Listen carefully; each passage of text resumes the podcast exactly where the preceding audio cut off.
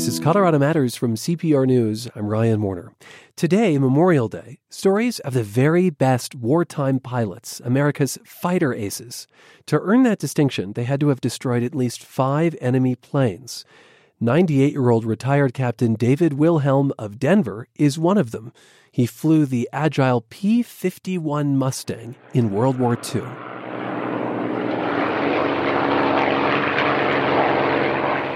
Wilhelm says the P 51 was the best plane to be in when he fought the Germans. When our bombers would head to bomb their oil facilities or factories, they were attacked by a horde of German 109 airplanes.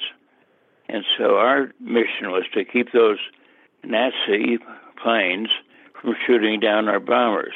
And that wasn't easy. The fighter pilot didn't just fly the single engine plane. As the only one on board, he was also navigator, often flying for several hours to reach his target. We'd have to get to our target without any modern present day electronics we did it almost by just a straight compass reading by today's standards, very uh, elementary. And of course, he had to be his own gunner, too. He needed to get behind enemy aircraft for the best shot during aerial battles known as dogfights. And you wanted to be damn sure that he didn't get on your tail, because if he got on your tail, then you had to work like the devil to keep from getting hit by his shooting. So we'd be contorting up and down and around, and it was either you're going to get shot down or you shoot him down. Captain Wilhelm shot down six Nazi planes over Eastern Europe in 1944. He says, unlike a lot of the other aces, he can't reconstruct the details of those battles. He had to rely on pilots who witnessed his victories or the camera mounted on his plane. After the war, he bought and ran a cattle ranch in Fraser. Wilhelm is among the aces profiled in the book Wings of Valor, honoring America's fighter aces. Denver photographer Nick Del Calzo and writer Peter Collier put it together. Nick is in the studio, and Peter joins us from Northern California, where he lives. Gentlemen, thank you for being with us. Thank you. Thanks for having us. Peter, tell us more about what it meant to become an ace. We know that it was a certain minimum of planes you had to shoot down, but what else? The whole concept of the ace actually arises from what would have to be called the dawn of aerial warfare, which is World War One. Initially, planes were used, but nobody knew quite what to do with them. The ground forces, the great generals who led all those millions of men to slaughter, were obsessed with ground warfare. They didn't want to uh, believe that there could be advantages to another form of warfare uh, in the air. But they saw that these planes were tremendously effective in reconnaissance missions.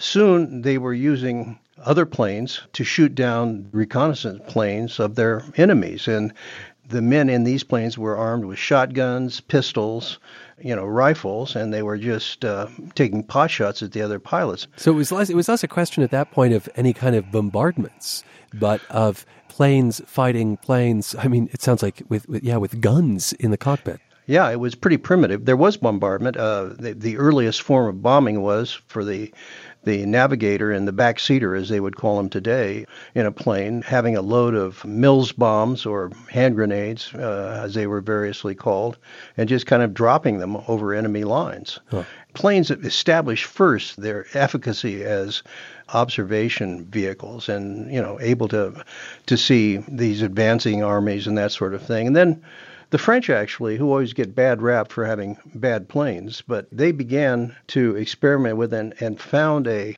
uh, a way of mounting a machine gun behind the propeller. Although the little ironic fillip to that would be that they also armed the blades with steel to deflect the shots, some of which were hitting the propellers. And then their first great flyer was a guy named Roland Garros.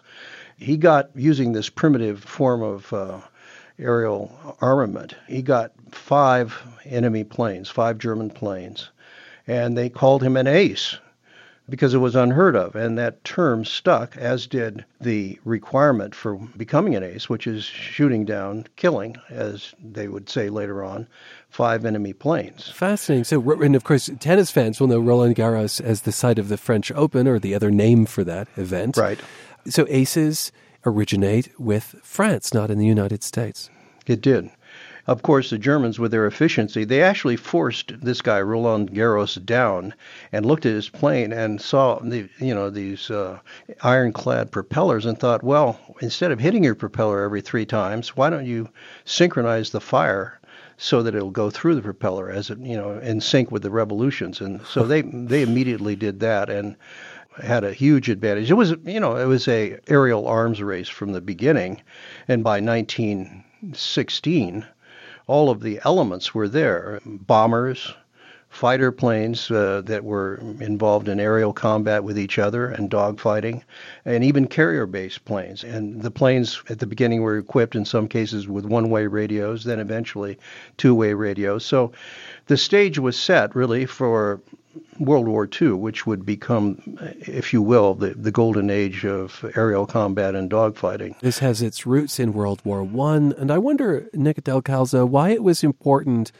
to photograph and collect the stories of, of these pilots, the ones who remain.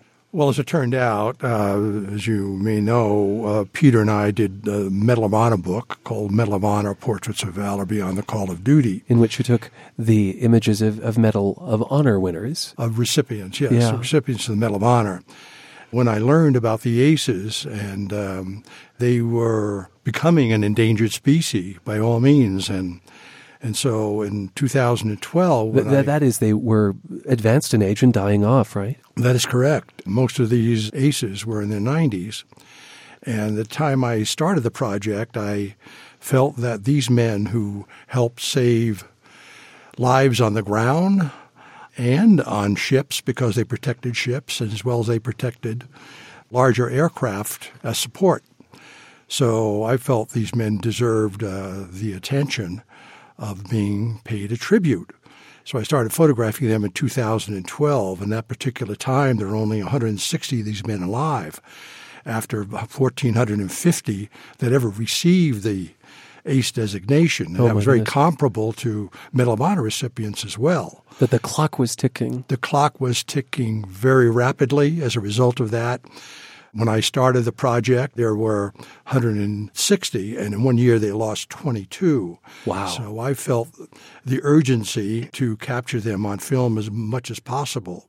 As a result, although I wanted to photograph every single one of these men, and ended up having 82 in the book, I felt that this was not about me and my photography. So I elected to recruit uh, photographers in the various locations where these men were scattered across the United States and made an agreement that they would photograph them as soon as possible so I'd have the image and then Peter would follow on interviewing them for the portraits. And deploying photographers that way allowed you to get to these surviving aces uh, before it was too late.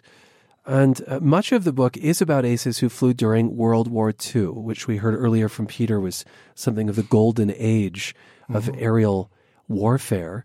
I want to hear some of, of their stories. So, some aces were also Medal of Honor recipients, uh, the highest military decoration. And, Peter, tell us about U.S. Marine Corps Reserve Colonel James Swett. Well, he's a kind of archetypal example of an ace in many ways. He's very cocky, can do. The bullet hasn't been made with my name on it, that sort of thing. He was stationed in Guadalcanal, which was a, the first great bloody U.S. victory in the war. Guadalcanal was held at great risk and with great difficulty by this small, what was called the Cactus Air Force for some reason part of the story of these guys is not only incredible acuity as fighters, but also many of these stories are stories of endurance and survival. And this is the, his case. He went out one of his first missions. He got two Japanese fighters, shot them down. Then he himself got shot down after getting five more. So he got seven kills in his first day basically in combat. He was forced down. He had to bail out, uh, or actually ditch. He had to ditch because he was too low to bail out. He got into his one man craft, and some Japanese fighter, as they actually often did with the U.S., tried to kill him in the water. He hid under his raft and managed to survive. After three hours, fearing that he was bleeding so badly he'd attract sharks, he was rescued. And the U.S. Navy guy that pulled him aboard said, I'm going to give you two shots, one of morphine and one of scotch. So he survived that, and he, you know, in a uh, matter of weeks, he was back up in a Corsair now, which was one of the most feared weapons in the war. And he shot down again and he was rescued by a native uh, outrigger and the Australian Coast Guard spotters who were really helped U.S. airmen so much, got him to a U.S. ship, and he was able to survive yet one more time. He was just steely-eyed. Uh, killer of enemy planes. In, in the Battle of Okinawa, when the kamikazes were attacking planes, he, he shot down three more, and then his own ship, the Bunker Hill, was hit finally by a kamikaze, which killed 400 of the seamen on it. And he had to land on the USS Enterprise, and his orphan plane was just because there was no space, it was pushed off into the ocean. I mean, it was it was one really one adventure after another. Yeah, exactly. It's, it's not just uh, his ability to shoot down enemy aircraft; it's his ability to survive and survive again in these circumstances. And you, you made a differentiation there between what was it, uh, ditching the plane and um, bailing the, out. Bailing out. Just put a finer point on that for me. Well, he was actually too low. When you're too low, your parachute won't open and you have to ditch. That is, hit the water, do a wheels up landing on the water, and uh, try to get out of your plane. In his case, he, it dragged him down 25 feet, and he managed to get up only because he popped his Mae West, what, what they called his Mae West life vest, and it, it dragged him up to the surface after interminable, seemingly interminable time underwater. Wow. The, the Mae West, I'm, I'm, guessing that that has to do with its buoyancy. Um, and we'll, we'll leave it there. Uh, but I, I think it's you know remarkable to note how few pilots became aces. Uh, I mean, what, what, give us a sense for how hard that is some of these statistics are impressionistic, but um, what I've heard, maybe Nick remembers something better, but I've heard 5% of all flyers involved in aerial combat became ace and that they were responsible for over 50% of all the kills, those 5%.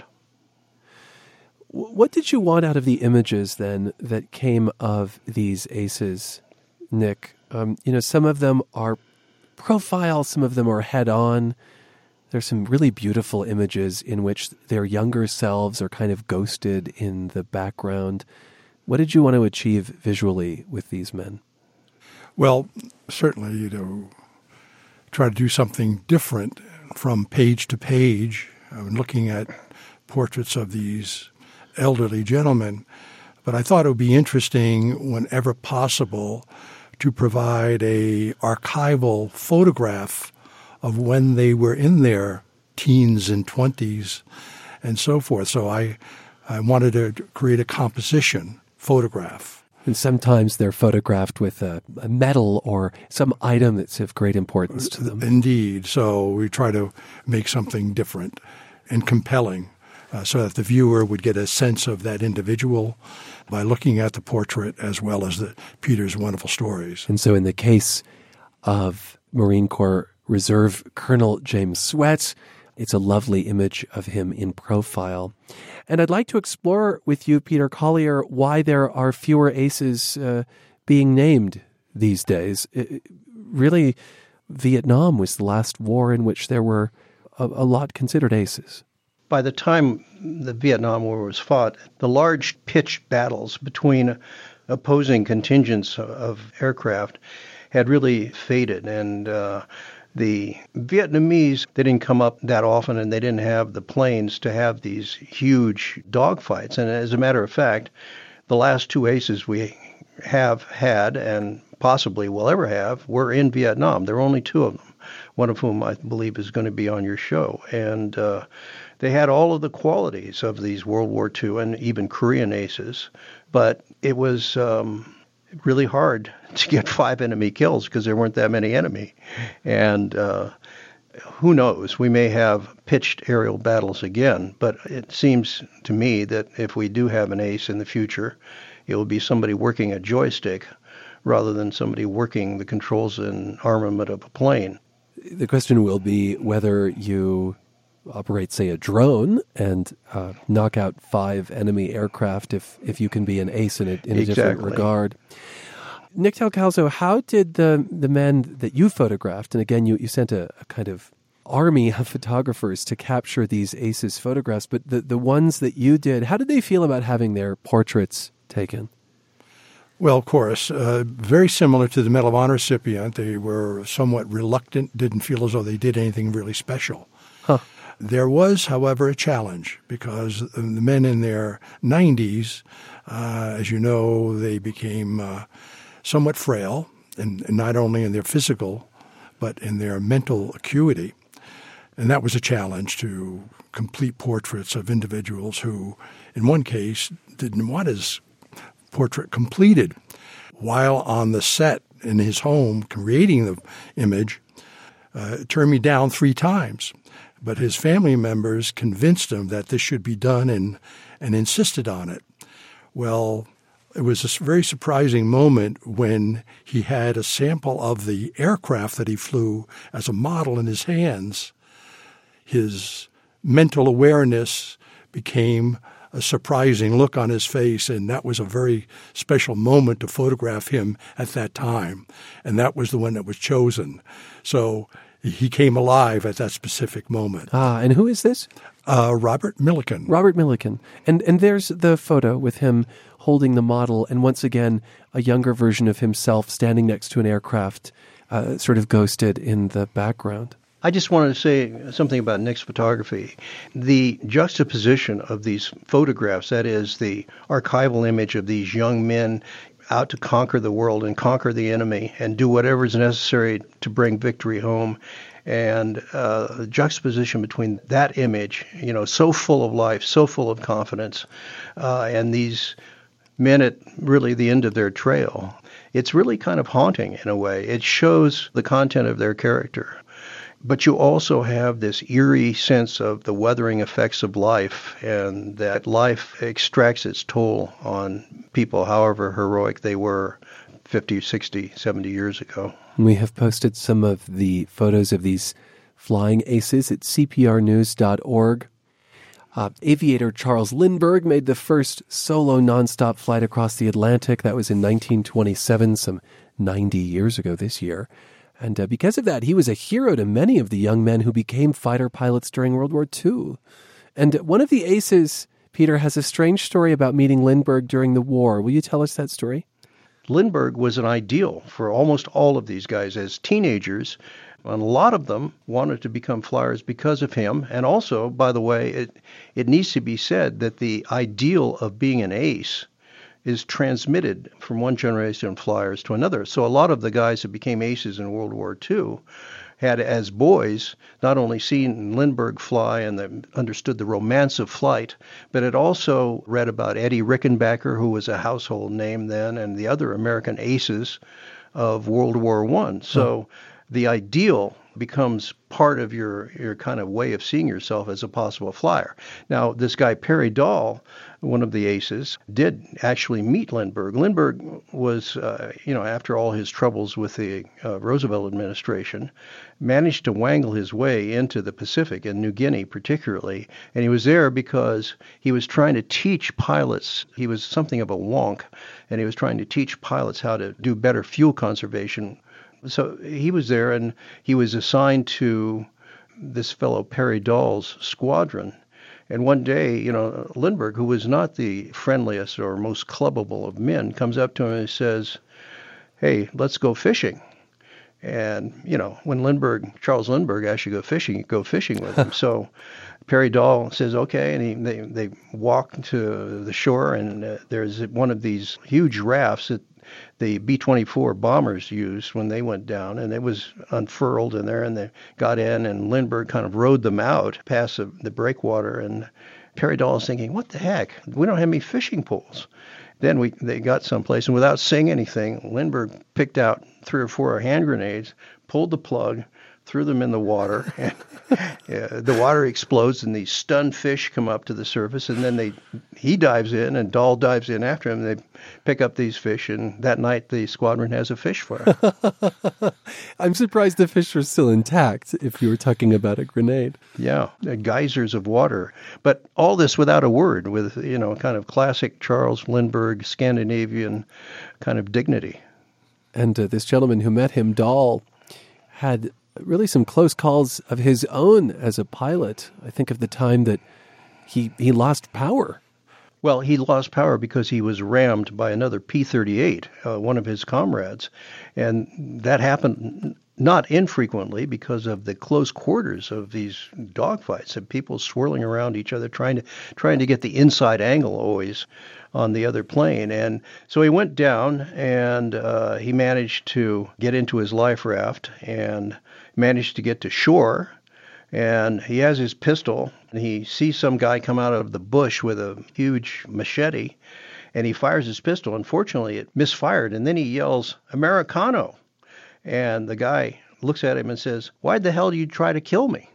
It turned out to be a very well educated filipino guerrilla you know and for a month or so this guerrilla and others took Dahl from one island to another until he was finally found by U.S. scouts. By that point, he was 90 pounds. He survived it, and for him, the memorable aspect of being an ace was that adventure rather than shooting down the planes per se. And he'd shot down nine. Remember, it's just right. it's five for yeah, an ace. It was He'd, almost a double ace.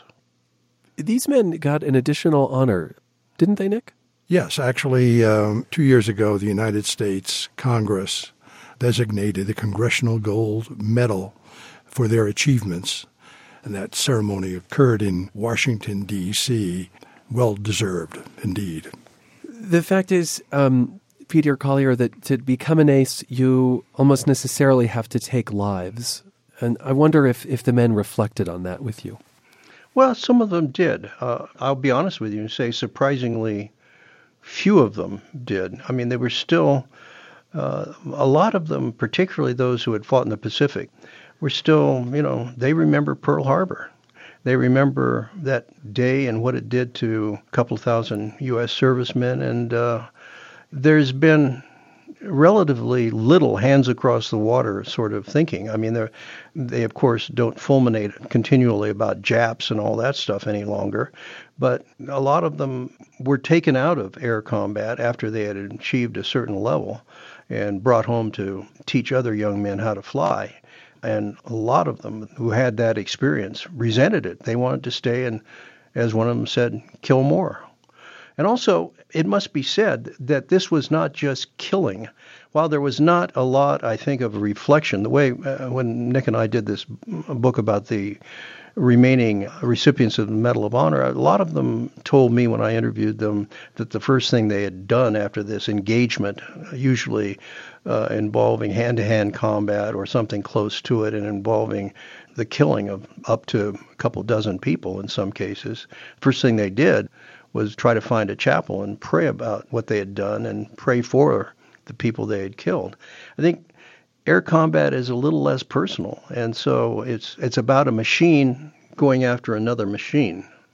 This does, though, make me think of a story about U.S. Air Force Reserve Colonel Richard Candelaria, uh, who'd wanted to be a pilot and an ace from the time he was a boy, and um, he he would have a a drink with the enemy, right? Yeah, he did have a drink with the enemy, but he had a an adventure that was almost unparalleled. He was shot down. He made a, had to make a crash landing because he was too low over Germany, too low to bail out, and he it began a several day odyssey of him trying to stay a step ahead of these German military men who were pursuing him. At one point, they caught up with him, a couple of them, and he tried to surrender. He waved his white flyer's scarf at them, and they started shooting, and he pulled out his 45. And as he told me, I aimed for their belt buckle, and in both cases, I hit him directly in the forehead. He killed both of them. Then another couple of days, he was on the run, and he finally went into a little village and tried to hole up there. And uh, unlike the image uh, of the Pacific villagers uh, who want to be apart from the war that we often get from war films, these guys wanted to kill him, and he was actually saved by a a German officer who otherwise he would have been pitchforked to death, and he was put in a prison. And he and a couple of uh, British flyers managed to overpower a German officer and steal a staff car and drive it uh, all the way to Belgium. And they come over the border in Belgium and they find out the war was over two days earlier. And tell us about this drink that he had. Well, the officer that rescued him from the these uh, villagers who wanted to kill him and lynch him, basically, or pitchfork him, pulled out the cognac, and they were singing Lili Marlene and that sort of thing. And the German officer said, in effect, You're a good guy, and my people live in Wisconsin in flawless English. Wow. It's a small world, even when the world is at war. Peter, before we go, did you find that any of the aces looked up the other fighters they had fought against?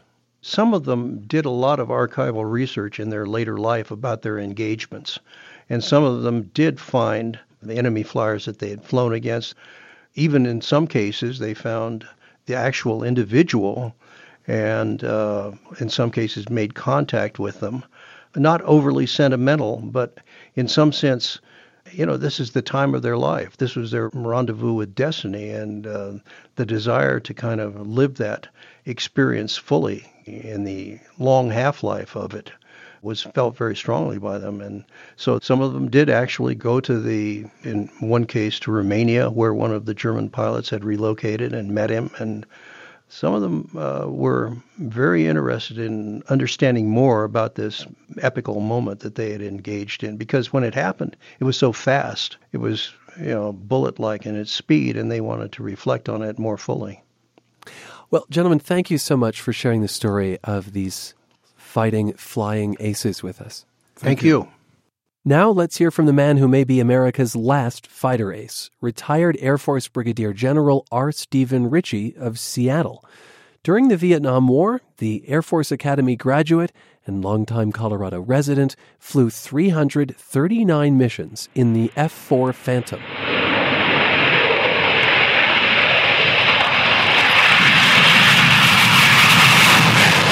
He describes the day he shot down two enemy MiG jets. We met head on at uh, over 500 miles an hour each, and we go into a maneuvering fight to try to get behind each other.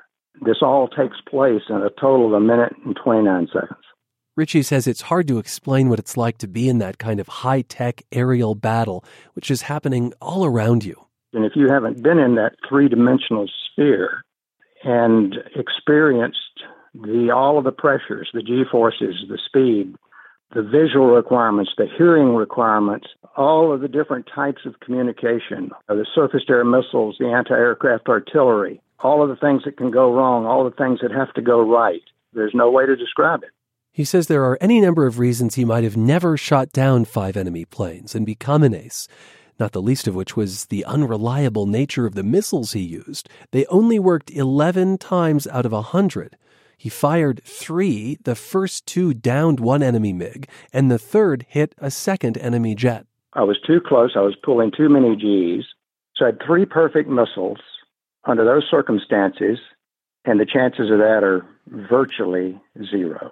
Ritchie also had many brushes with death during the Vietnam War, like the time he got hit by an enemy shell. The angle of that shell was so perfect that it came into the intake, it went through the engine, took out a bunch of rotor blades and went out the rear of the engine.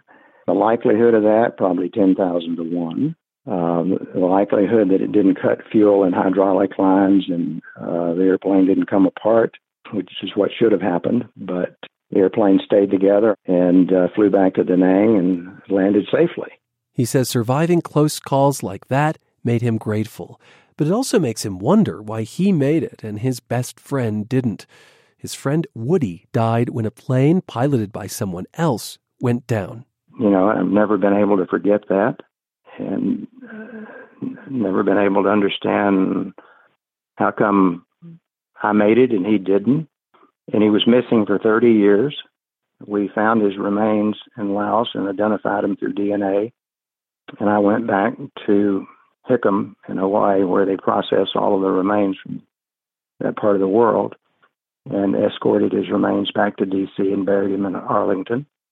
And it's hard to this day to realize how come I had all those close calls and survived and ended up being victorious and ended up getting all this publicity and attention. And Woody was in the back seat and um, had no control over what happened and died because of it. That's a hard question to answer. 75 year old Steve Ritchie is one of only a dozen fighter aces still living. He and David Wilhelm, who we heard from earlier, are among the combat pilots profiled in the new book Wings of Valor Honoring America's Fighter Aces by Denver photographer Nick Del Calzo and writer Peter Collier. We've posted photos from the book at cprnews.org.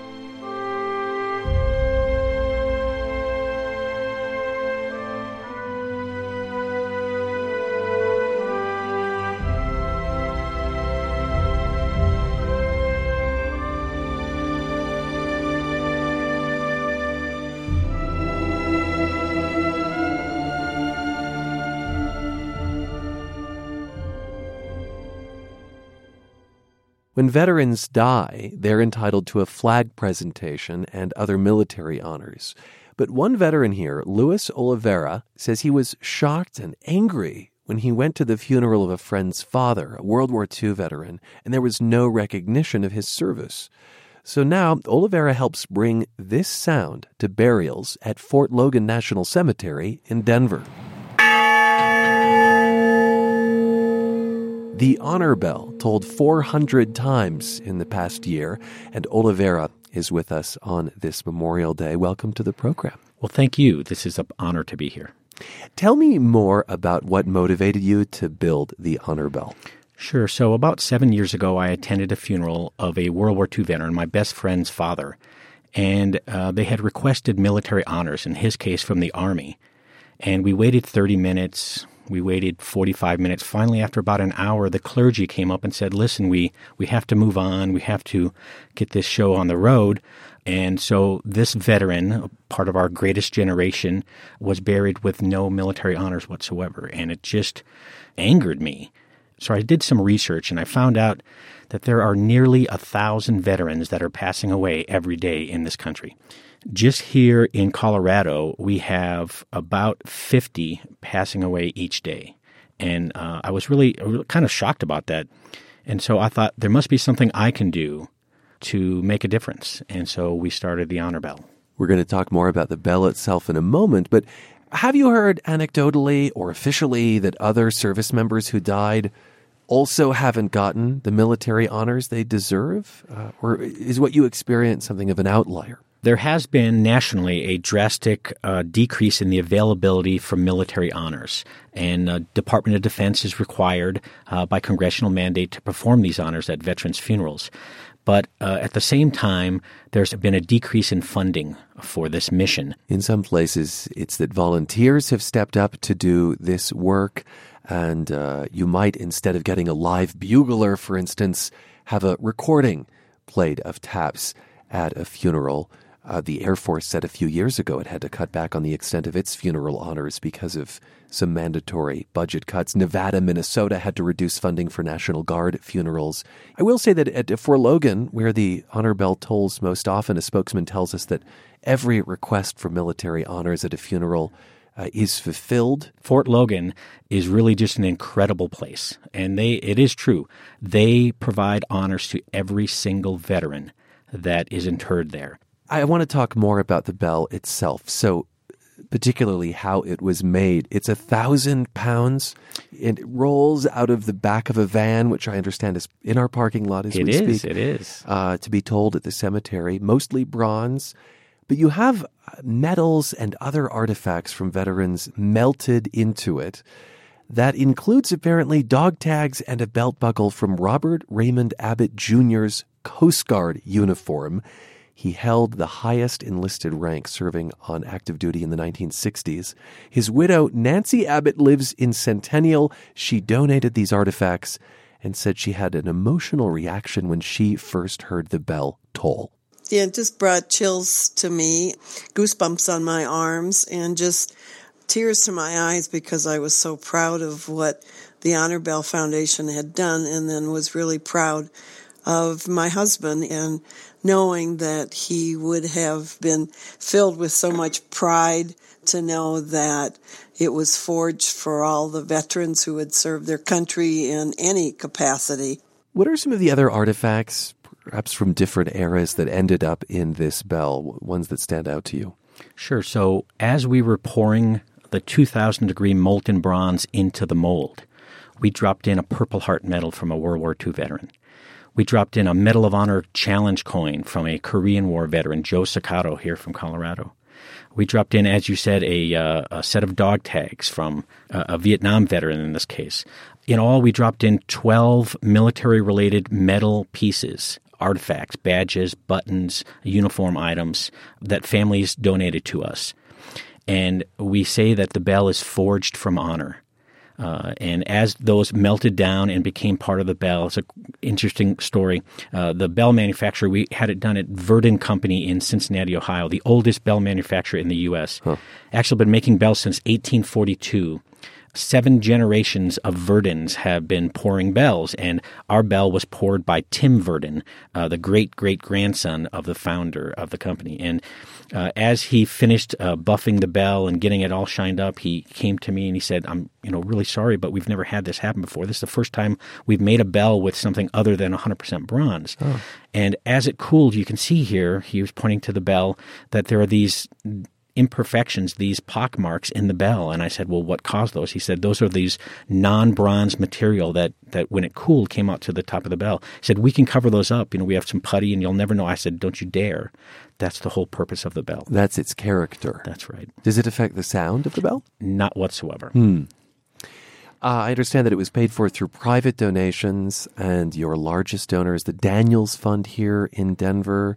Was there any concern about uh, melting like metals into the bell that that was some kind of dishonor to the medals themselves like i, I don't know i don't know if there's even sure no uh, whole... in fact the opposite of that okay. Uh, as you heard from nancy uh, just a real incredible honor for these families to donate these artifacts and for them to be included. So every time the bell is tolled, some 400 times now, uh, a piece of Colorado's history is sounded throughout uh, Fort Logan. What do you sound the bell with?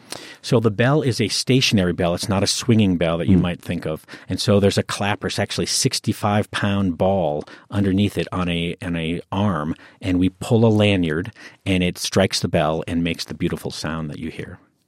Uh, and it lasted, I think, it's like 20 some odd seconds if you strike it just once. I mean, it really has some resonance. Yes, it does. Now, we strike the bell. We have a, we call this rendering bell honors, and we do this again at the um, at the request of a family for a veteran who has passed. And we toll the bell seven times with seven seconds between each toll. You toll a bell for sorrow. You ring a bell for joy. We can think of wedding bells. They're very high tuned bells. This bell is tuned to the musical note of A, uh, one of the lowest notes a bell can make. A musical note of A is the sound of mourning. And so it's a very, almost a haunting sound when you hear it.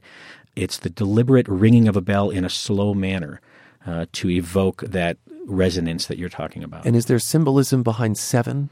Yes. So seven is the number of completion. Uh, it goes back to Genesis. It goes back to many reasons, but seven in our case uh, signifies the veteran's life coming to a completion. Hmm. Louis, I'd like you to tell me about uh, a recent experience you had at the funeral of a World War II veteran uh, who was 98 years old he was the last of his family. All of his family members, his wife, his brothers, his siblings had preceded him in death.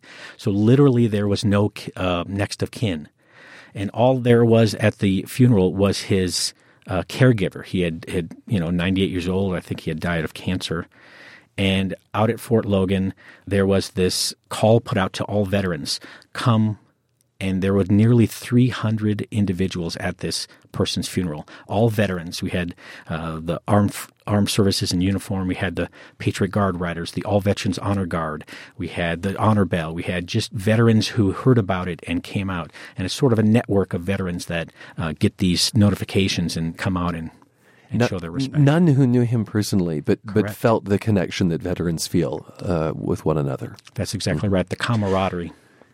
Is this a bell you want tolled at your own uh, funeral? Well, I hope so. Uh, I will be uh, buried at Fort Logan, and I hope that the sound of the bell is the last thing that's heard at my funeral.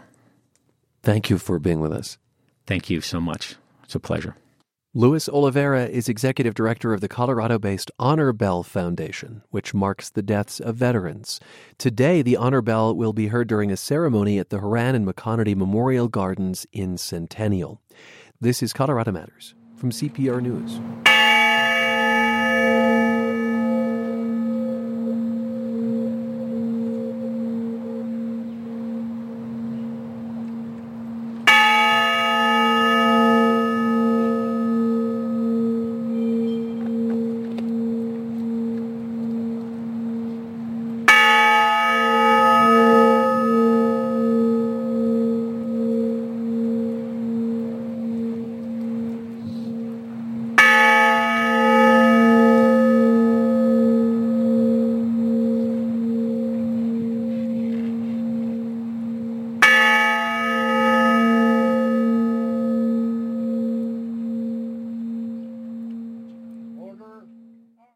A sense of duty is something Matthew Novelino of Boulder says he inherited.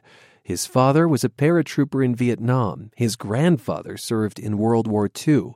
Novelino is a Green Beret in the U.S. Army Special Forces, currently in Afghanistan. He was first deployed to Afghanistan in 2013. While he was back home hiking, though, he had a flashback. It inspired him to write an essay called Poppin' Twigs. Here's an excerpt he shared with us. Halfway up the foothills of the Rocky Mountains, I watched the aspens quake in the breeze, and a crisp memory resurfaced.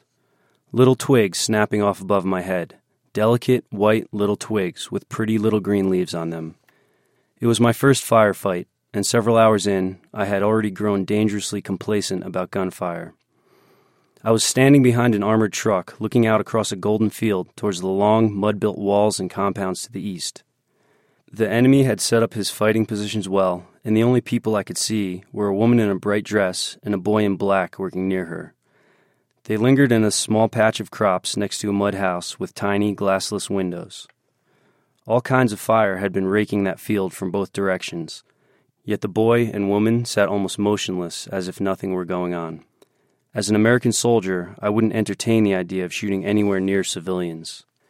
The Afghan soldiers who fought with us did not feel bound by the same guidelines.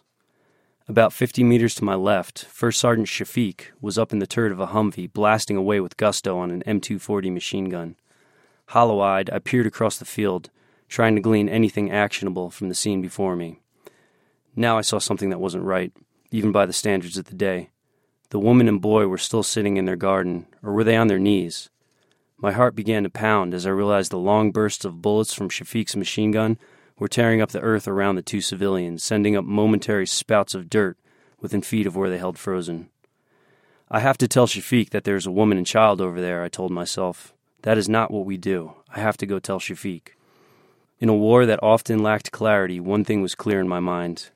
We don't knowingly harm civilians, and it is our job to protect women and children no matter where they are from. That was core to my belief in what a U.S. soldier could still bring to a world clogged with shady politics and hidden motives. I broke cover from behind the vehicle and ran up the open street exposed to the field. Hey! I yelled as I came to a stop next to the Humvee. There's a woman and a kid over there. Stop shooting! The Afghan first sergeant stopped firing just long enough to look down at me with annoyance and give his reply in Dari. They're shooting at us from there. As Shafiq got back on the trigger, I turned my confused gaze in the direction of the target in question. With a long squeeze, he sent a nice line of rounds stitching through the dirt right past the woman and boy. I guessed an enemy gunner was firing from one of those windows behind the woman and child, but why hadn't they moved? I felt helpless. I couldn't kill the bad guys, and I couldn't protect the innocent. Shafiq and the Taliban gunners wherever they were, weren't going to stop shooting while I tried to figure it out. I was in their world and didn't know much. The one thing I did know was that I probably shouldn't stand there any longer. This is where things get blurry again. How fast did I run back between the two vehicles? How many times had I been shot at that day that I casually sauntered the last few feet towards the bumper of the truck? I'd grown numb to the sonic crack that occurs when bullets came overhead. I was facing in the direction that I had been running when I stopped, and just to my right, I saw little white twigs with plump little green leaves on them snapping off of the tree branches and somersaulting to the earth next to me. Five months after returning from Afghanistan, I stood alone amidst the beauty of spring in the Rockies, replaying this curious little memory. I marveled now at the fact that the woman and boy I had seen kneeling in the field were dummies, just props. Were they scarecrows meant to keep the birds out of the veggies, or were they purpose built to scare away American bullets? Either way, the Taliban gunner had intentionally set up his position behind them. He was confident enough in the fact that American soldiers don't shoot at women and children that he entrusted his own life to the decoys. In Afghanistan, it was just another one of those things, like being amused by tiny tree branches twirling through the air while someone is trying to kill you. Like the fact that they were shooting at me because I broke cover to protect what I thought was an Afghan woman and child. As I stood, thousands of miles from the battlefield, surrounded by the beauty of Colorado, I was still unable to recall any significant emotion as I watched those little twigs getting shot from the branches above my head. What did change was that now there was a distinct feeling of fear and realization associated with that little video clip in my heart. What was normal in Afghanistan was not normal here, and months after coming home, it was just beginning to sink in. Matthew Novelino of Boulder reading an excerpt of his essay titled Poppin' Twigs. It's inspired by his time as a Green Beret in Afghanistan, where he is serving once again, and it's part of a book he's working on. You can read the essay in full at cprnews.org. Finally, on this Memorial Day, music from Denver trumpeter Joshua Trinidad. A few years ago, he released an album called Cortege. He wrote it after going to a string of funerals for friends and family. He imagines it's music that would be played at his own funeral. I'm Ryan Warner. This is Colorado Matters from CPR News.